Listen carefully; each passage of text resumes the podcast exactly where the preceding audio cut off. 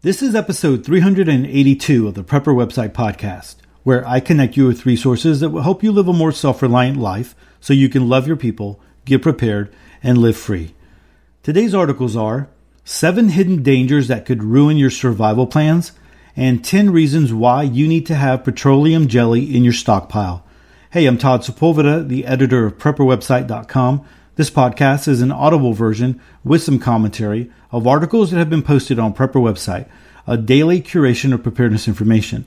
These articles are some of the best of the best that have been recently posted on prepperwebsite.com. All article links and show information can be found on the prepperwebsitepodcast.com.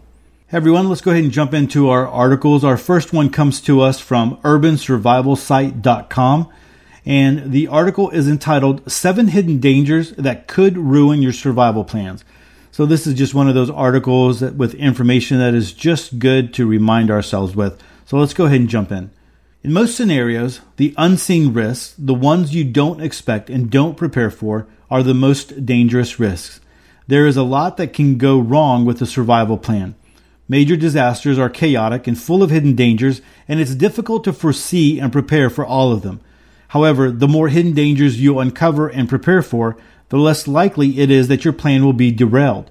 With that in mind, here are seven hidden dangers that could ruin your disaster plans. Prepare for them ahead of time to make sure they don't. Number one is spoiled food. When you can regularly replenish your supplies with fresh food from the supermarket, eating spoiled food is a minor concern. But in a disaster scenario where you are living on your stockpile of food, you need to be much more careful about what you eat. The trouble is that when hunger sets in, risking it with a can of food that looks or smells suspicious becomes a lot more tempting. However, eating spoiled food could end your life far more quickly than starvation, and in a manner that is every bit as unpleasant. While consuming some spoiled food may just leave you sick to your stomach, other types of spoiled food can be lethal. If you plan to rely on stockpiled food as a part of your survival plan, it's important to learn the signs of spoilage and avoid food that looks suspicious at all costs. Guys, I really like this first part. Um, the, it would be a minor concern. Spoiling food would be a minor concern if you are rotating your food in and out, right? First in, first out. And, uh, you know, if you are uh, trying to stockpile a bunch of food and put it in a closet somewhere and you never touch it again, yeah, you run that risk a lot more, uh, you know, easily if uh, if you if you don't uh, rotate it out, right? And so uh, that's the key to that one. Number two is unwelcome visitors. Disaster scenarios come with a number of moral dilemmas. For example, whether or not to help people who aren't as prepared as you are. It's as easy to say you would turn them away without a second thought, but it's not as simple when you are looking into the eyes of another human being, knowing that refusing to help them is sentencing them to death. Likewise, it's just as easy to say that you would help anyone and everyone, but it's an entirely different matter when your supplies are dwindling and you and your family's lives hang in the balance. Whether it's comfortable to admit it or not, people who come to your doorstep looking for help are a hidden danger, and how you deal with them could determine whether you live or die. Keep in mind that desperate situations create desperate people, and even the most peaceful people can turn to thievery and violence when their lives are at stake. That's why home security after the SHTF is so important. Unfortunately, there is no right or wrong, black and white answer for how to deal with people who come asking for your help. In the end, all you can do is recognize the danger that they present and decide for yourself how you would want to deal with them.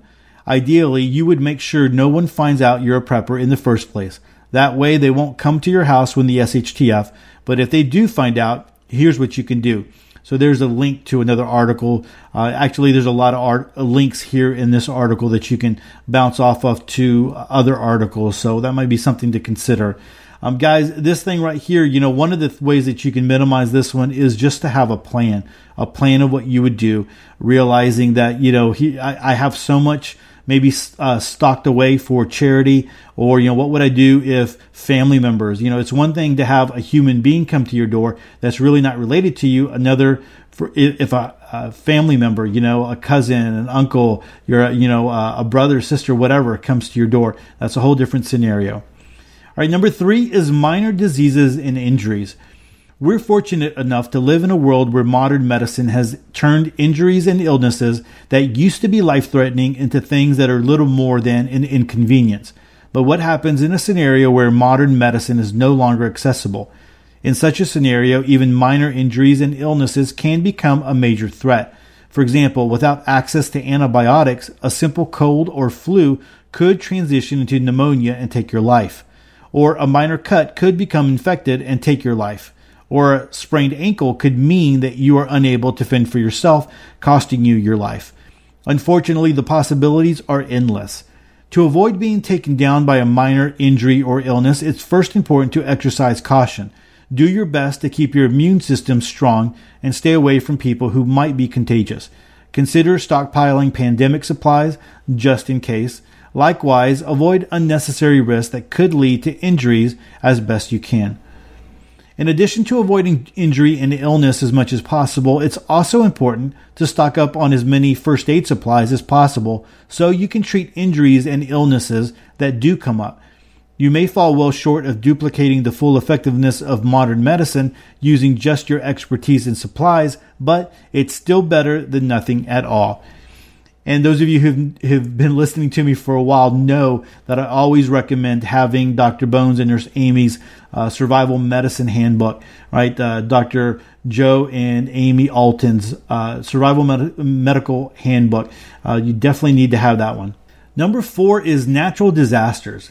Recovering from a disaster such as a house fire, flood, or tornado is difficult enough under normal circumstances. But when you're already been struck by one disaster, being struck by another one can be fatal. Natural disasters can destroy your supplies, your shelter, and everything you rely on to survive in a matter of minutes. Without the luxury of a weather service, it can be difficult to see them coming, which makes them the very definition of a hidden danger. In order to deal with natural disasters when you're already in survival mode, it's a good idea to keep your supplies in a location that is as disaster proof as possible, such as underground in a watertight structure. You could also hide some survival caches in various places around your property or town. It won't be possible to protect your home and shelter in the same manner, so have a backup plan as to where you can go if your home is destroyed. Here are some features to look for in a bug out location. It's also important to know the types of natural disasters that are common in your area so you can better prepare for them. While house fires can happen anywhere, disasters such as tornadoes, hurricanes, and earthquakes are specific to certain parts of the country. Figure out the natural disasters that are common to your area and put together a plan for dealing with them. Number five, mental health. Of all the things that people need to prepare for, emotional strain is overlooked the most. Most survivalists will do everything possible to ensure their physical health without giving a second thought to their mental health. However, in order to survive the most perilous situations, your mind needs to be in peak condition. The problem is that everything about a major disaster is incredibly taxing on your mental health. The stress of trying to keep yourself and your family alive can become overwhelming in no time at all and all of the comforts that you're used to won't be there to soothe and relax you. It's important to stay calm. Other times, it isn't the stress that gets you, but rather the boredom. In most cases, a post disaster world is going to be one that entails week after week of mind numbing boredom, followed by brief periods of way more excitement than you bargained for. It isn't just the exciting periods that are dangerous, though, as the periods of boredom can deteriorate your med- mental health and lead to cabin fever.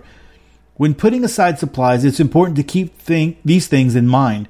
In addition to the things necessary to keep your body healthy, such as food and shelter, you also need to set aside things such as books, music, and other entertainment items to keep your mind occupied and healthy as well. Number six is lack of sleep. Lack of sleep for an extended period of time can be very detrimental to your health. Of course, getting a good night's sleep when SHTF is easier said than done. Of all the comforts you may be used to, the ability to fall asleep easily is likely to be the first to go. But if you're not getting enough sleep, you won't be physically or mentally prepared to deal with the dangers that come your way. Unfortunately, there is no easy cure for the stress induced insomnia that goes along with disaster survival. However, having a secure place where you can sleep without fear is a great place to start. If that's not possible, then everyone should take turns standing watch throughout the night. That way, others can rest easy knowing they will be alerted of any danger. You may also want to set aside a supply of over the counter sleep aids to make falling asleep easier. I recommend mild sleep aids such as melatonin or diphenhydramine, as anything stronger could make it difficult to wake up in the event of danger. And number seven is wildlife. Dangerous wildlife was a major concern back when we were first invading their territory.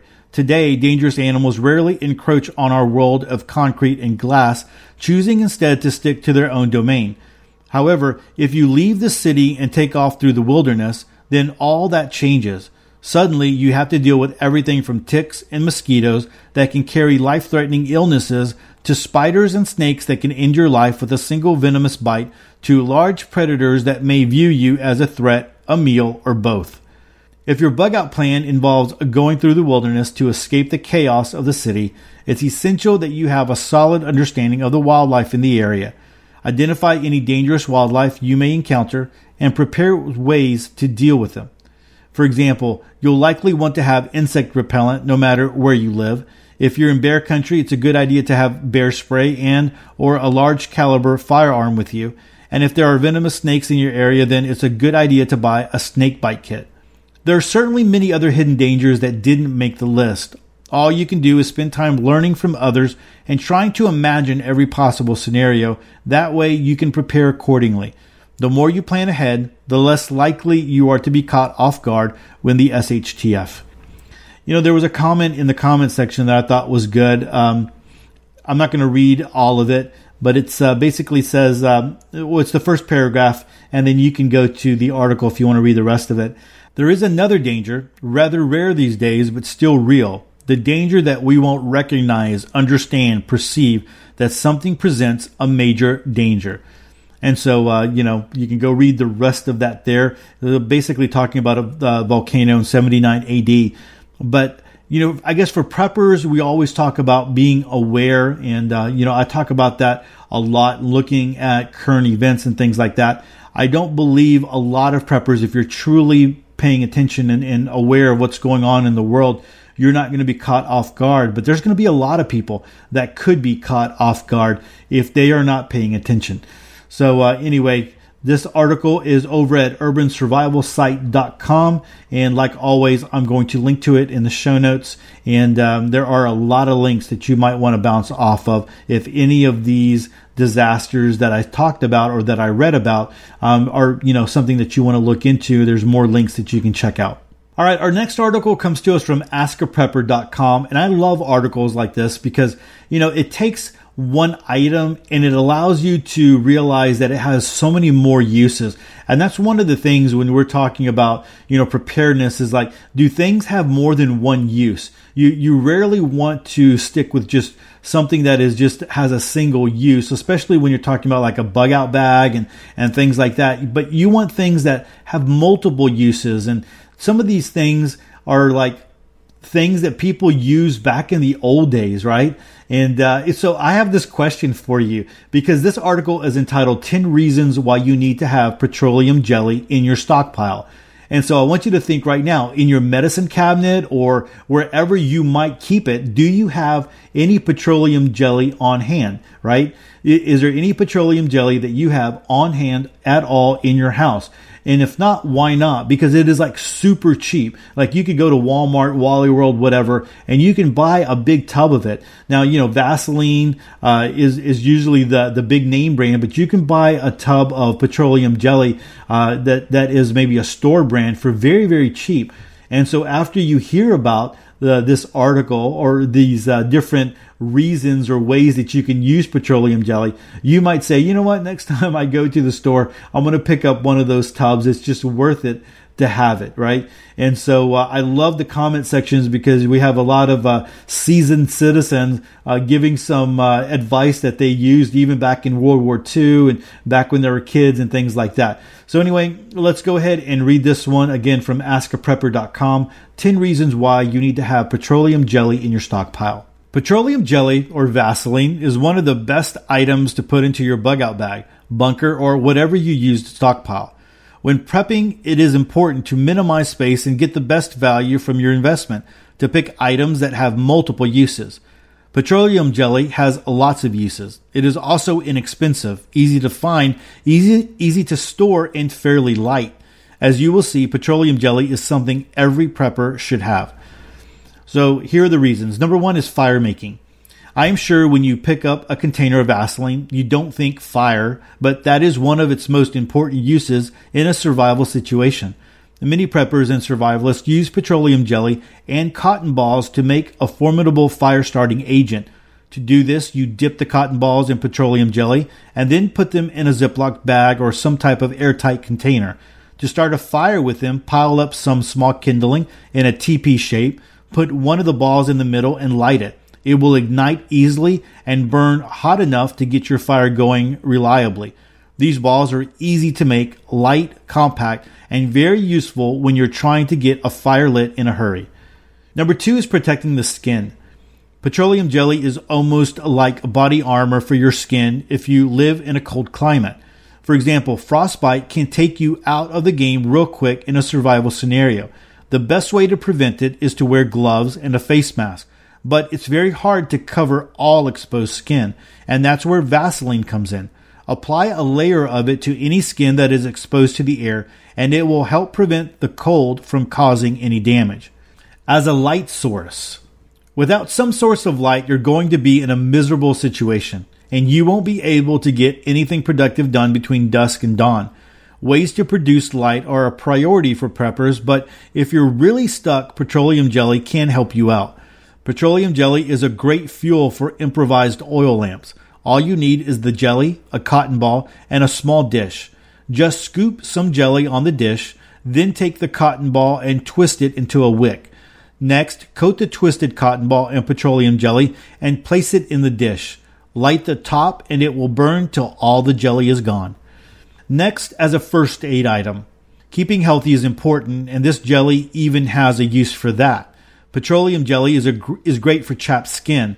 For your hands and feet, it is best to apply it to the skin and then put gloves and socks on.